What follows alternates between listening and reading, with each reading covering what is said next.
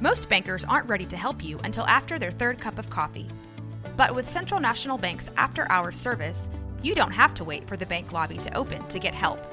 You can contact us from 6 to 8:30 in the morning or from 5 to 10 in the evening, and we'll connect you to a real, live, local person who can answer questions and fix problems 7 days a week. Bank different. Bank Central. Central National Bank. Member FDIC. When you need mealtime inspiration, it's worth shopping Kroger, where you'll find over 30,000 mouthwatering choices that excite your inner foodie. And no matter what tasty choice you make, you'll enjoy our everyday low prices, plus extra ways to save, like digital coupons worth over $600 each week. You can also save up to $1 off per gallon at the pump with fuel points. More savings and more inspiring flavors make shopping Kroger worth it every time. Kroger, fresh for everyone. Fuel restrictions apply.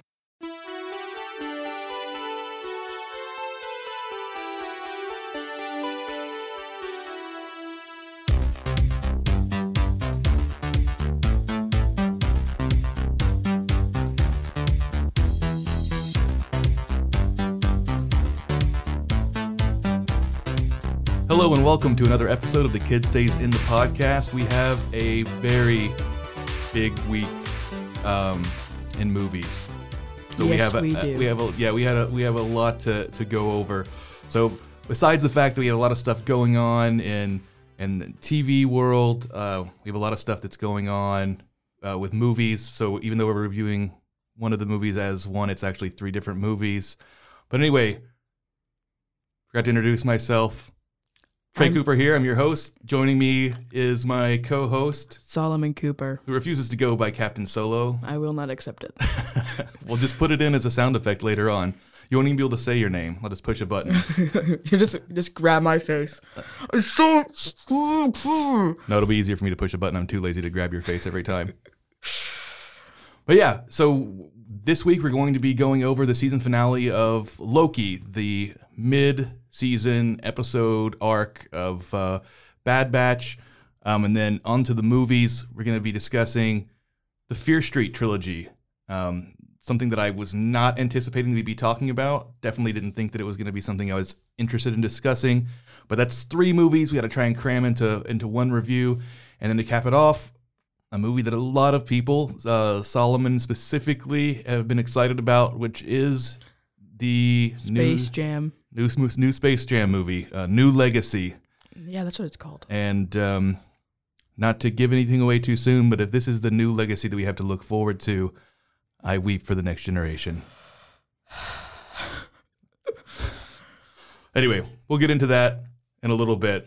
But right now, I want to say so we're not gonna we're not gonna start off by talking about Loki. I know it kind of is uh goes against the way we normally format the show, but I think that to discuss Loki at the season finale, we're gonna have to discuss spoilers. And while I don't think that they're that important, there are people that care, and so we're gonna actually save discussing Loki for the end. We'll discuss it if we if we have time. Um, just because I don't want you to have to you know tune out at the very beginning because you don't want to get spoiled for Loki. So, just a really quick uh, recap of of um, of Bad Batch because honestly, there wasn't a lot else going on in, in television this week besides the besides Loki. Um, so, as we talked uh, in our last episode, um, it was the beginning of an arc set on Ryloth, which for folks who are not huge Star Wars nerds is uh, the home planet of uh, Twi'leks. the Twilight. It, is it Twi'leks or Twi'leks? Well, it's T W I apostrophe Well, I know how it's spelled. lek. So I've just been saying twi lek. Well, that's what I've been saying for years too. But then I heard somebody else saying Twi'lek, and yeah, but that doesn't make any sense. It's not like two eyes like the Nintendo Wii. It's that Twi'lek. well, you know, my entire life I was calling Boba Fett Baba Fett because that's what my dad called him, Oh my and for God. years and years I would argue with anybody. Are you serious? Dead serious, yes. I'm I get things wrong because I tried too hard to make sure the English language is doing well. So Boba Fett, I can definitely get on, get right, Not get You on. you do things wrong because you're trying so hard. okay, what was the word? What was the word that I tried to Maya? It's I wanted to say Maya, and Maya should be spelled M Y A. Maya. Okay, I'm not going to argue with that again. What about Mayan, like the Mayan Empire? Mayan. Mayan Empire. No, wrong. Anyway, now that you proved your wrongness to everybody. Just. Um, so yeah, uh, episode 12 of Bad Batch takes place on Ryloth still.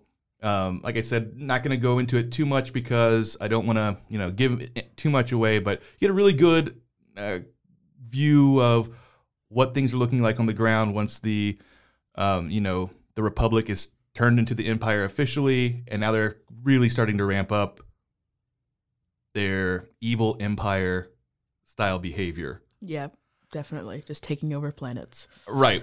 Under the auspices of, you know, offering protection. Yeah. So again, we discussed some of this. We discussed a lot of this last week's episode, but um, this is an introduction, a backstory of uh, Hera's character. She's uh, main character from Rebels. I imagine we're going to be seeing her in the upcoming Squadrons movie. I, imagine we'll be seeing her in, you know, Mandalorian coming up. Um, the new what's the other Disney show that's coming up? Um, Book of Boba Fett I know is coming up, but Oh. she may not be in that. Maybe I should say Book of Boba Fett. Oh my God. Please don't. Um, but uh, the Ahsoka Tano show. Oh yeah. I, I would And be what about Obi Wan show? s- unlikely to be an Obi Wan oh, show. yeah, yeah, yeah. And this is yeah, okay. But you probably will show up in the Ahsoka Tano, uh, Ahsoka Tano show, and then yeah, like I said, I, I would be astonished if she is if she's not in the upcoming Squadrons movie. So we actually get to see her fly for the first time. You know, that's her whole thing is that she's this ace pilot, and she becomes a general. Excuse you. Thank you. Um, so yeah, that, that's really the the crux of the of the episode is kind of just this whole arc has been about establishing Hera's backstory, and I don't see a real reason why they would have done this if they were not planning on using her, you know, in the future. or maybe they just wanted to give you some fun little backstory for no reason. They could, maybe so. It seems unlikely to me. Yeah, It also seems like a waste of a character whenever your first new live action Star Wars movie after the Skywalker, whatever you want to call it, Saga. yeah, saga um, is over. So the first live action Star Wars movie is Squadrons, and it just seems just too easy of a get that they're going to be, you know, using Hera. Yeah, Um, it's fair. yeah, I mean, it's it's a character we already know, right? So why would they be reintroducing her in an entire arc in this show? They could have just had her show up. You know what I mean? Yeah, but she's a kid. She's a kid. It's just cool to see her backstory. Okay. I mean, I'm not saying I don't agree with you, but I'm just saying it could just be just a fun little whatever. Maybe so. I think you're wrong. You want to put money on it? no, A couple of months of allowance. uh, no, thank you. I'm good. All right. So, like I said, we're gonna postpone Loki. Hold that till till the end if we have time. But we do have a lot to get through because we are going to be discussing Fear Street, which, as I said, is three movies. Starts off with um, 1994, Fear Street 1994, and then on to 1978, nine, yep, Fear Street 1978. and then 1666. yeah, much bigger jump in time for the for the uh, last movie. So this this series flew completely under my radar. I I don't know how I didn't know about it. I didn't know it was coming out. I I, I don't remember reading anything about it. Um, and you know it's based on a, a series of uh, YA novels by R.L. Stine, most famously known for writing Goosebumps. Um, and honestly, I, I was following the Goosebumps movie, which was aimed at kids more than I knew about this series coming out. I mean, I think we were at the you know Goosebumps on day one. Yep, yep, yep. Yeah, and that's a that's a very much a PG, kid friendly movie. Um, these movies are they feel, and I mean this in the best possible way, they feel like a trick. In that the movies themselves are very much hard R. Oh yeah, I was very confused by where you're going with that, but yes, I was so surprised. Yeah, these are these are these are legitimate. Like, I mean, I have seen some some folks um, say that they didn't feel like they they really understood the slasher genre, or they really didn't understand this.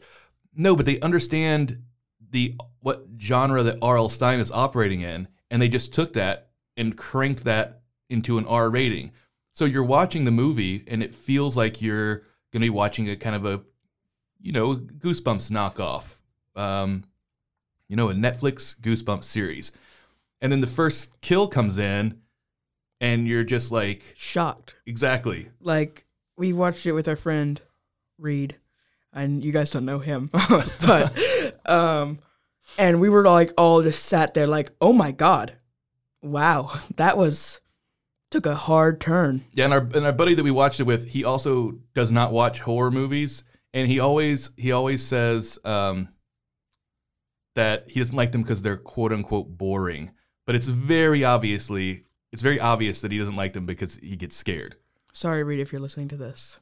Well, you stop repeating his name over and over again. Well, you you heard it the first time. Uh, he won't care. Um, but yeah, uh, it's very obvious that he, he doesn't like horror movies because they he gets scared very easily, and he was getting so scared in this first movie. And I, I want to be really clear for folks out there that are horror fans: this series is not really scary. Yeah. Um, I would say, you know, when Scream came out, I guess it was kind of scary whenever it, when it actually came out to theaters. If you watch Scream now, it's not scary at all. I will say it's much much more violent than than Scream is. Oh yes. Um, but yeah, so let's just let's just dive in. Like start with the with the, the first movie, um, 1994. So th- this this movie is very clearly set, if the name didn't give it away, right in the world of of of early mid 90s slasher movies like Scream. I mean, the opening is so similar to the kind of openings that we see in Scream movies. The killer is very similar to the killer that we see in in, in the Scream movies. Obviously, there's there's a twist on you know kind of what they're doing here. The whole thing kind of has this, um, and I'm sure this was partially by design and also by necessity. The movies, all three of them, not just the the first one, they have this kind of shaggy DIY, you know, nature to them where they, you can tell they, they spent most of the money on, you know, getting the the exact look of the time period right and then the gore effects and not they're not trying to get marquee names. Although we do get some uh you know, some some recognizable faces there. Um I, I definitely wouldn't say we have any any giant mega stars in these in these movies. Um, yeah, the, the first movie opens kind of like a lot of the Scream movies, kind of a cold open, um, setting them all in the 90s. Uh, opening scene is uh, Maya Hawke, who most people know from season, was it three of Stranger Things? I think she was introduced. Maybe, yeah, I believe so. Yeah. Um, Yeah. And in, in the 1990s mall setting looks so similar to the mid 80s mall setting that she works in that she literally could have just walked from her job at the ice cream shop, you know, in the Hawkins Mall to her second job at the, what is it, Shadyside uh, Mall, and where she works at a, was it JD, JB Dalton's? Something like that. It was just a, all I know is there's a bookstore. Yeah, it's, well, That's literally the only thing I should know because I was, uh, you know, at the mall in the 90s. Yeah, Good job, Dad. Your one job My one job. on the podcast. storing my boomer knowledge. exactly. um, yeah, it, the sets look the same. She's she's kind of like in the same in the same mode. And and just so you know, this is exactly the kind of vein that you should know this is operating in. I, I don't know if any of you watched the uh, you know the kind of weird, dark, brooding, melodramatic version of of Archie.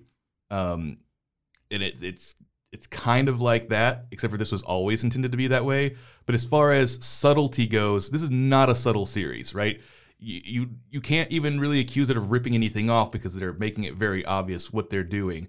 But yeah, the you know one the the city where all the poor kids go to school and where everybody's getting murdered is Shadyside. yeah Shadyside, in the rival school where all the rich people are is uh, Sunnyvale. Sunnyvale, yeah. Yeah, so this is the level of nuance that they're kind of operating on. But you know, they they they put together a really great cast. Um, I am I'm trying to think. Uh, the the lead is is is it Tiana Moderna?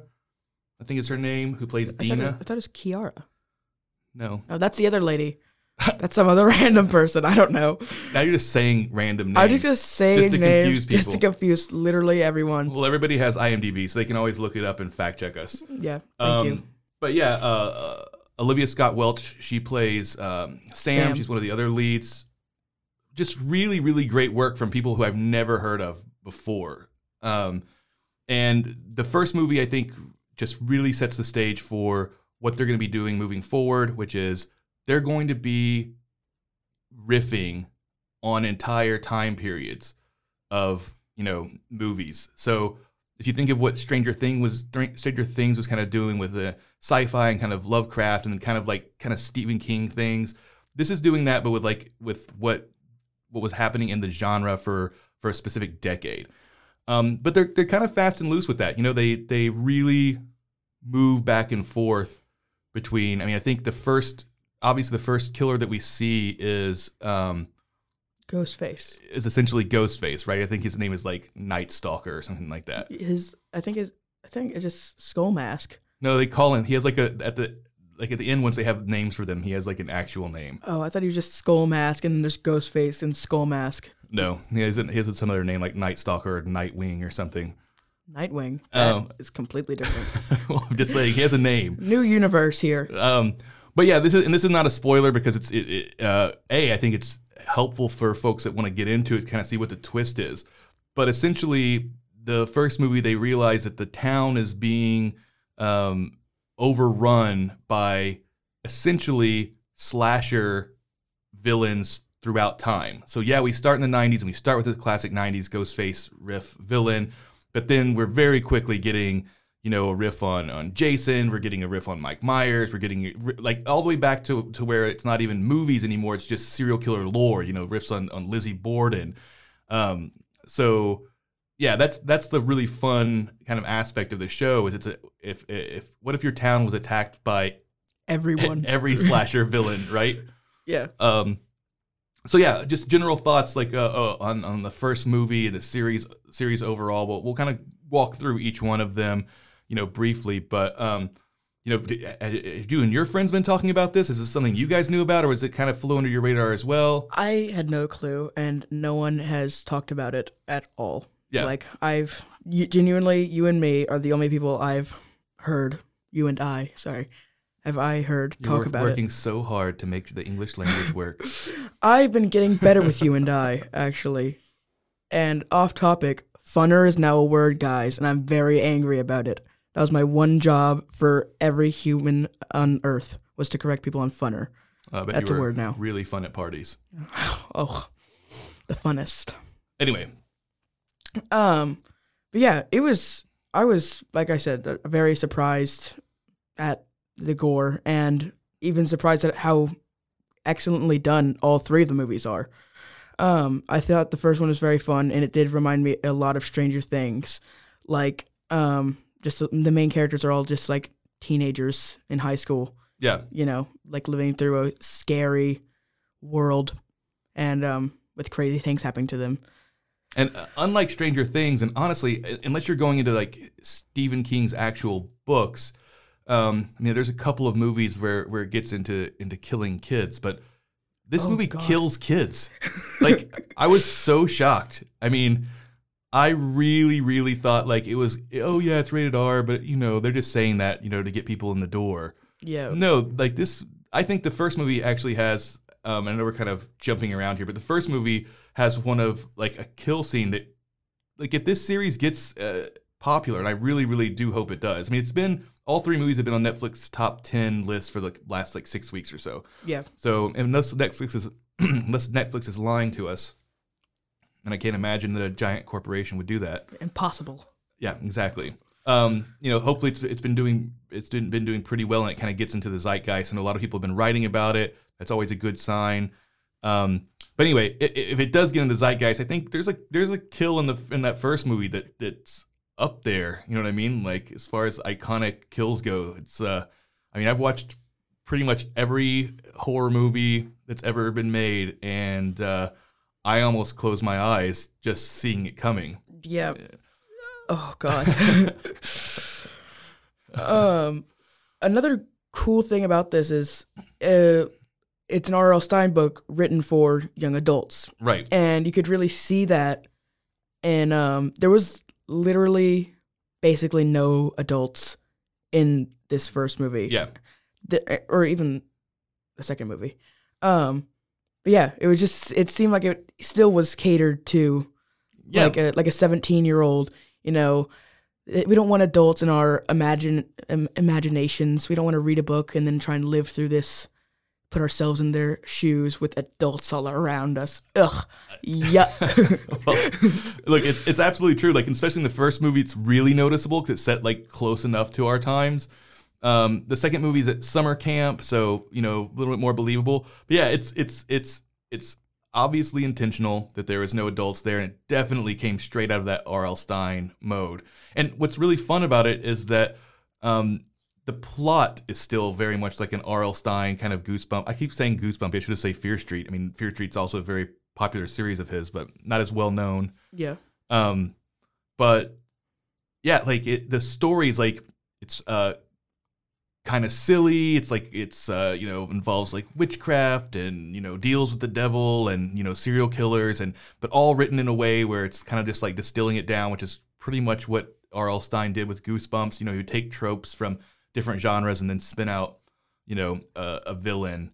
Whether it's a you know an evil puppet or some blob from outer space, you know what I mean? Gummy bears. Yeah, or possessed gummy bears. Um, so it has that feeling to it. So you just take that and, like I said, just ramping it up to a really hard R is it, it creates this really unique flavor. It's really hard to to explain. Um, yeah, there was all I would say with every single one of them, with every single one of the movies, by about like you know ten minutes in, I'm like, oh, these movies are so fun. Like I'm just having such a great time. Yeah, I literally like every single time I was like, no, I'm not in the mood to watch a movie right now. I'm too tired. And then you turn them on, I'm like, yes. Oh, this is such a great time. I'm so happy right now. Yeah, so um, so yeah, the first movie, like I said, takes place in 1994. It follows a group of uh, you know, high school kids and their adventures with this new serial killer, trying to figure out what's going on. You're learning all about this lore about a witch's curse that they think has cursed their town back, um, you know, hundreds and hundreds of years ago. And then um, they meet the, you know, the only other person who's like survived this, and then we get to see her life story. And it's actually, is it, uh, is it Gillian Anderson? Uh, she plays Britta in Community. I think that's her name. Yeah, I think that's right.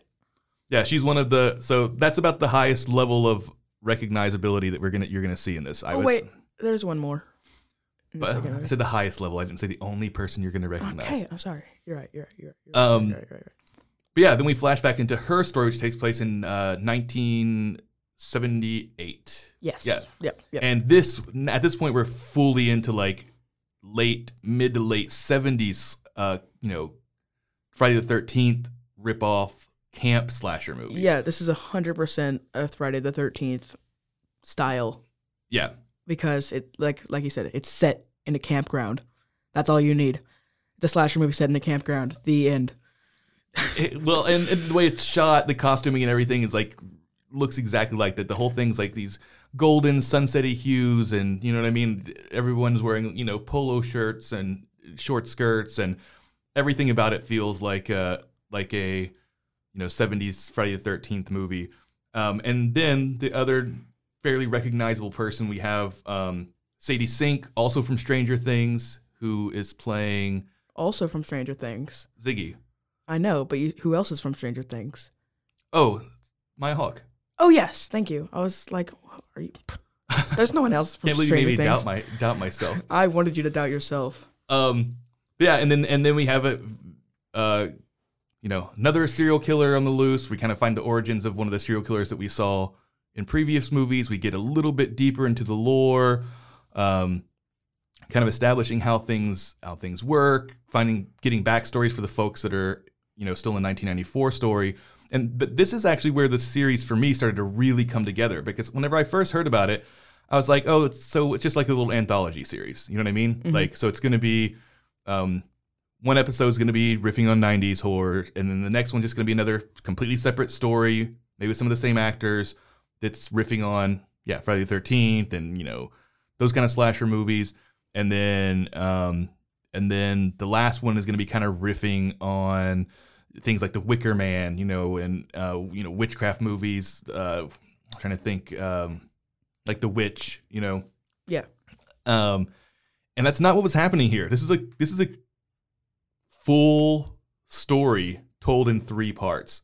Yep. and probably with you know one one millionth of the budget, sticks the landing that the uh, you know new Star Wars trilogy just was not able to do.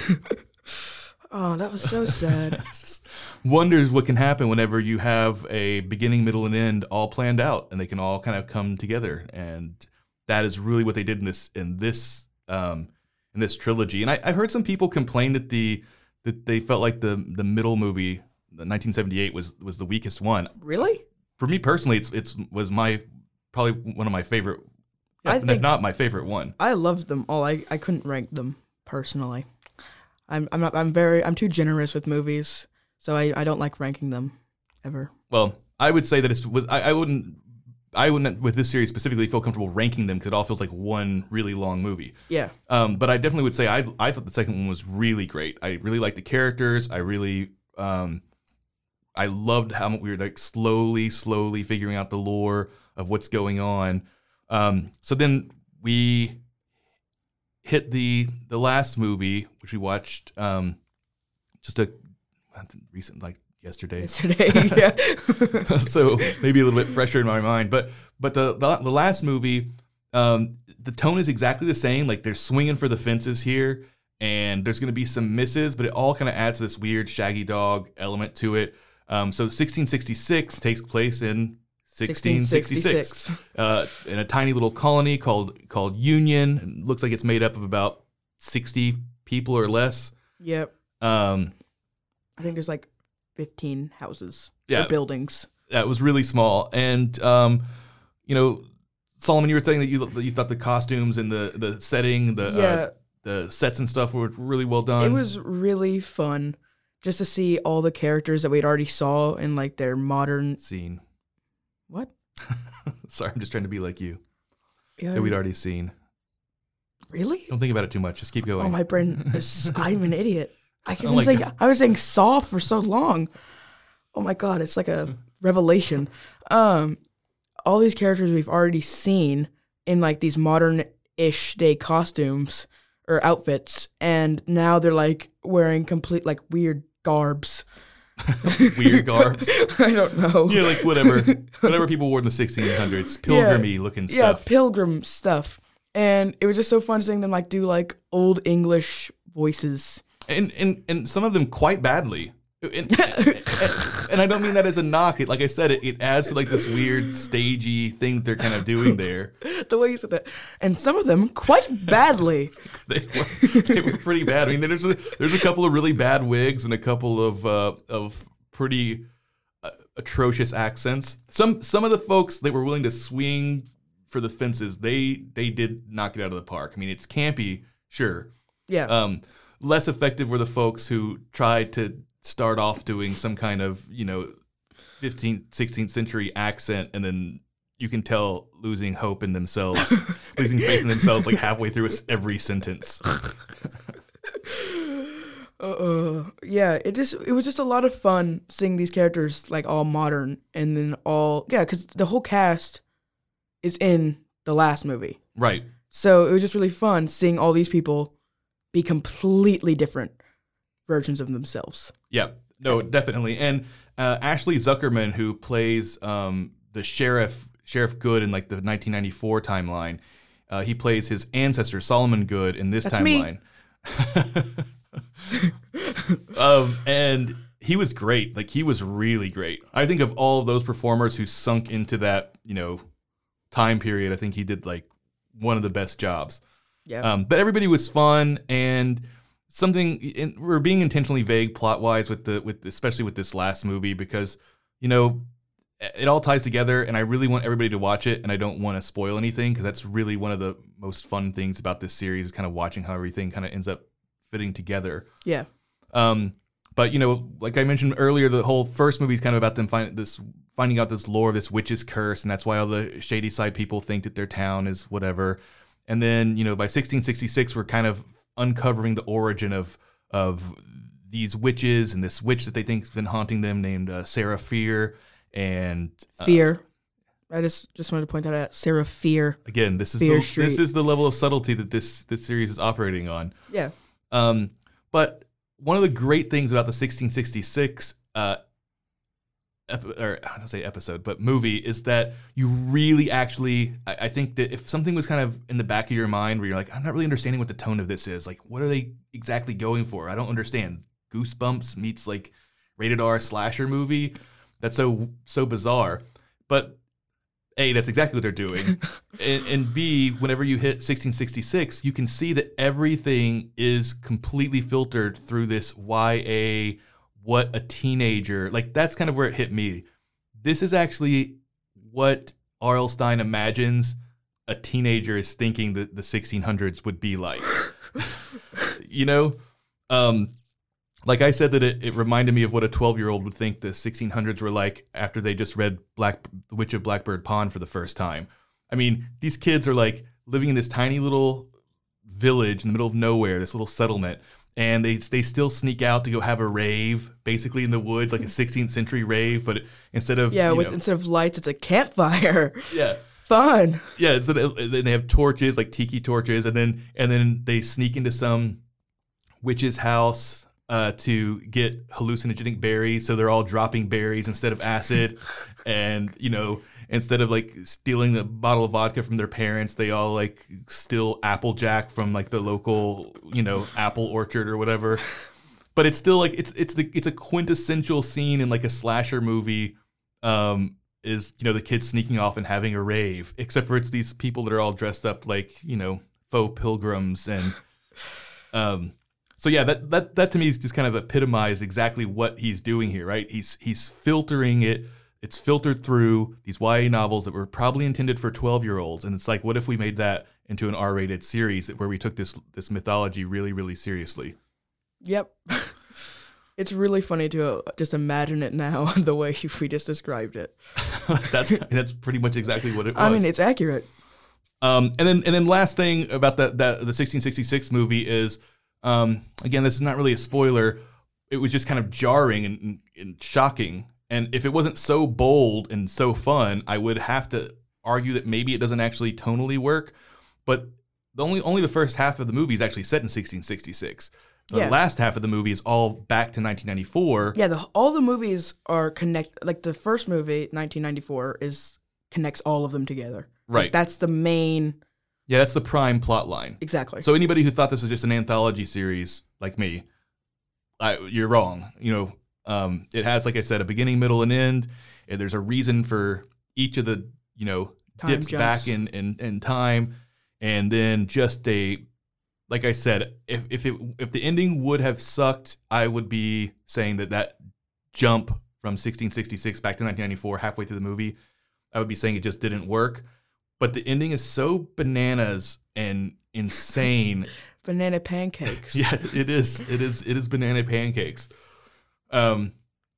So yeah, I'm gonna have to say, uh, you know, unless there's anything else you want to say about it, uh, I will have to say that I give this movie four and a half out of five old rotten nooses.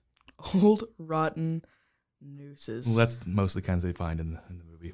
Um, I'm gonna give it nine out of ten.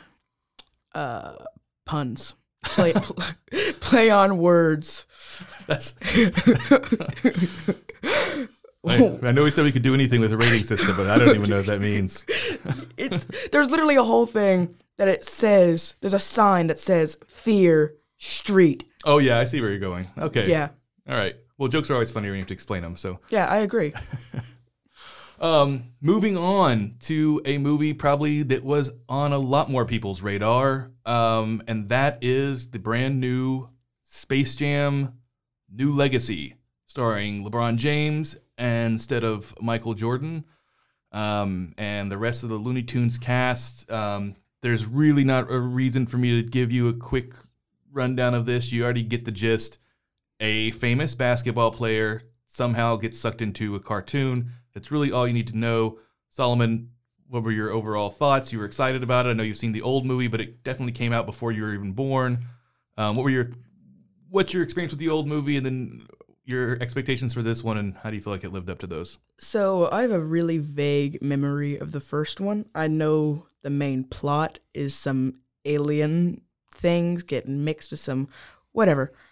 That's it's just a really weird, and I don't really remember it. I just know Michael Jordan wins basketball. Oh yeah. wins basketball. Um, this movie I thought was a lot of fun, like a lot. Were you looking forward to the movie beforehand? Yeah, I was. Okay. I was actually quite excited about it because you know I'm a, I'm a kid who plays video games. Mm-hmm. That seems exciting to me. Okay. Um, but yeah, I thought it was really cool. I liked seeing all like these random uh Warner Brothers characters, just bajillions of them. Oh, definitely there was. hmm I know. Um, but it was just really fun. It was I- I got to see, and I just liked like looking around and being like, oh, look at this reference. Oh, look at that. Like you see Pennywise and the Iron Giant and King Kong and the Flintstones. I could just go on for hours. You could actually. yep, I could. I, except for I don't know every single Warner Brothers character. Warner Brothers, there's not a. I don't think there's a single IP, and when I say IP, I don't just mean things like you know King Kong or the Flintstones or you know The Matrix. yeah the Matrix. I'm talking about anything that they ever ever owned the rights to, like Casablanca. Why is Casablanca in this movie, other than to disrespect Casablanca? it was cool. They had to like go. Oh, it's so much, so many things happened in this movie, and I, I said this to my dad. I was so stimulated during this movie. Like I just out loud was like, "There's so much going on," and my brain has never been so stimulated in its life. Um, which I enjoyed. Well, I think that's probably what they were going for, um, because yeah, the movie was like overdosing on pop rocks and then feeling really sick and then throwing up every Warner Brothers IP ever made. Um, you know, I, I- didn't. I liked the original Space Jam. I thought it was fun, but I liked it because I love the Looney Tunes. I, I'm not a big basketball guy. Um, obviously, I knew who Michael Jordan was. Uh, you couldn't be alive then and, and not know. Um, but yeah, so I like Michael Jordan. I like the Looney Tunes in general. I thought it was uh it was a fun movie. I I watched it several times. Was never one of my favorites or anything. Um, but as an adult, I'm very aware that this is not high art. You know what I mean? Space, the original Space Jam. I, I, don't hold it as something sacred they couldn't make a sequel to or anything like that. Um, but yeah, that being said, I found this movie to be uh, horrendously not fun. I, I I I honestly can't think of a movie that felt more like a product that I've ever seen in my entire life. It it was such cynical corporate pandering.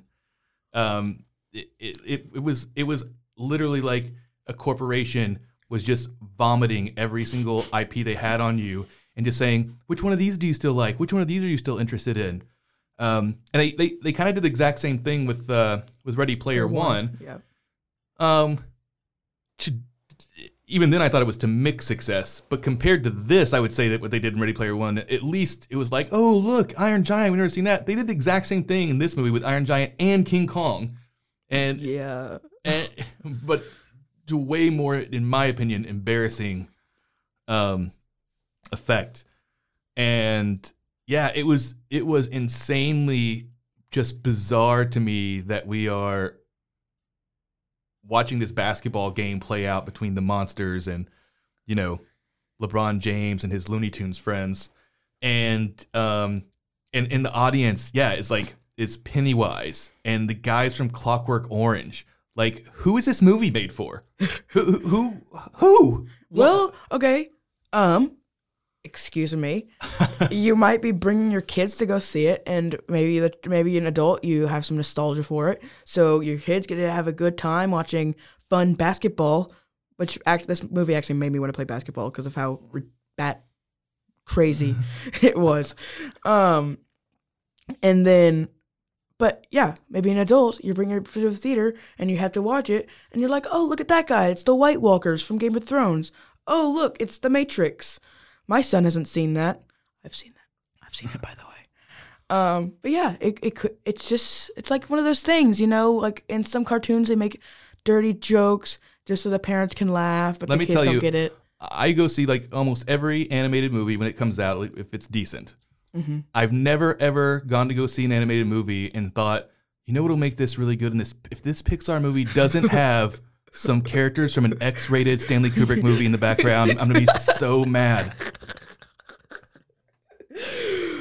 Okay, that's fair. Um, yeah, it just didn't make any sense to me. And notice, and this, I, I'm so happy that this accidentally happened this way because it it really nails the coffin closed on what this movie, in my opinion, biggest failing is.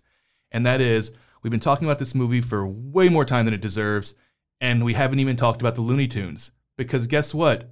This movie gives zero F's about the Looney Tunes at all. It's so busy cramming every other IP that they can.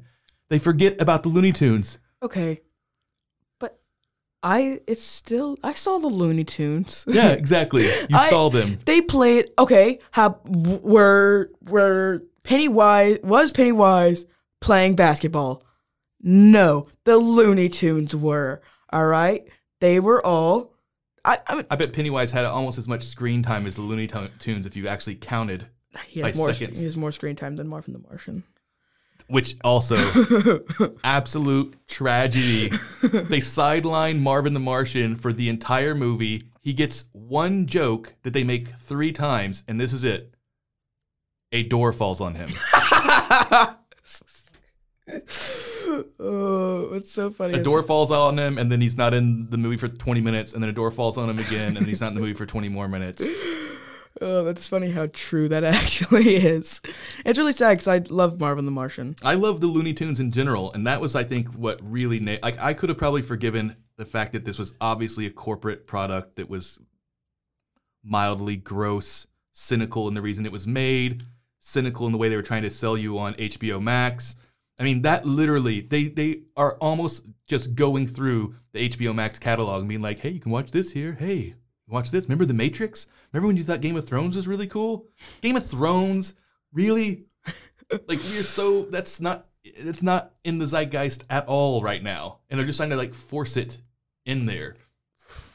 That's But yeah, the, the the use of the Looney Tunes was was an absolute travesty to me. I wish they would have just not even included them in there. I wish they would have just made I wish they would have just made Space Jam New Legacy just be about random Warner Brothers people instead of just making about the Looney Tunes because they I love the. Looney Tunes. I was glad Yeah, the Looney Tunes were there. I love the Looney Tunes. I was happy too. they were there. I I'm don't glad. They, I'm glad they were playing basketball. Because the whole point is it's like cartoons using their cartoon powers. This movie was like going in with the magic marker into a bathroom stall and uh, drawing illicit and inappropriate pictures of the male anatomy all over actual great movies like the original King Kong or the original Matrix or Casablanca. They literally have scenes that take place in, In scenes Ca- from these movies. That's true. They they literally paint awful, awful digitally inserted versions of LeBron James and some Looney Tunes into actual scenes from actual really great movies. And it ruins those movies. It's disrespectful to the Looney Tunes. And I never thought I would say this, but the whole thing is even disrespectful to the original Space Jam, which doesn't What? deserve any respect. What? No, there's a lot of good things about this movie. There's a good message. hmm There's a good message about. Buy more Warner Brothers. That is a good message. There's a good message about fathering, hmm being a father, and how he acts like a coach to his son so much. And soon you have to learn to be a dad. And sometimes there's time for teaching, and sometimes there's time for listening. What a special and unique message. It was still there. Dad, it was still there. Was it not? I mean, they told me it was. There was a message, and I'm not happy that you're not accepting it. Oh, also poor Don Cheadle. Also very sad for him. He was good. I mean, he mm-hmm. got paid, so I hope they paid him very well. He was good. The movie, I bet it still made a lot of money, I'm and sure it's it did. not going to look that bad on his record. So depressing to me how much money it probably is going to make. he doesn't deserve this much money. Is that what you're trying to say? I'm just saying. It had cool special effects. That's Look, also to true. paraphrase Robert Roger Ebert, I hated this movie. I hated, hated, hated, hated, hated this movie. I hated every pandering, simpering second of it. And I'm so glad I was so happy when it was over. But I'm glad that you liked it. I'm not one to tell other people what they can and cannot enjoy. feels like it. Awfully feels like it. Nope, you can enjoy it. It's very hurtful. The movie was good. That's all. I mean, I'm not saying it was a wonderful, excellent god tier like work of art. It was a fun, pleasant movie, and I enjoyed it. Look, for a movie that's based on a movie that was based, Based on, on an an ad. advertisement, Yeah. advertisement, you would think that it couldn't get any more product placement-y. But this was like this was like a product placement living inside of a product placement, wrapped around product placement, made by a corporation selling you their product on top of all the other products they're selling you. It's product placementception. Oh, Anyway, well, look, that's about it we're about out of time, so we'll have to discuss Loki um, next week. Unfortunately, we wasted too much time talking about uh, about Space Jam, but yeah, you know, to to just to put a number on it, um, I give Space Jam zero out of ten used pieces of toilet paper. I give it six out of ten video game basketballs. Your rating systems are so are so long. I know. I, I'm going to try and make it a running theme. All right, until next time, you can always follow us on Instagram. At the kid stays in the picture. Pick Kid Stays in the Pick That's on what it is. Instagram. Yeah. Yeah. And then, yeah. RogueMediaNetwork.com. I will not see you, Yeah. but I will talk to you later. Because it's a podcast. Yes. Make sure you subscribe, follow us on Kid Stays in the Picture on Instagram, or follow us on RogueMediaNetwork.com.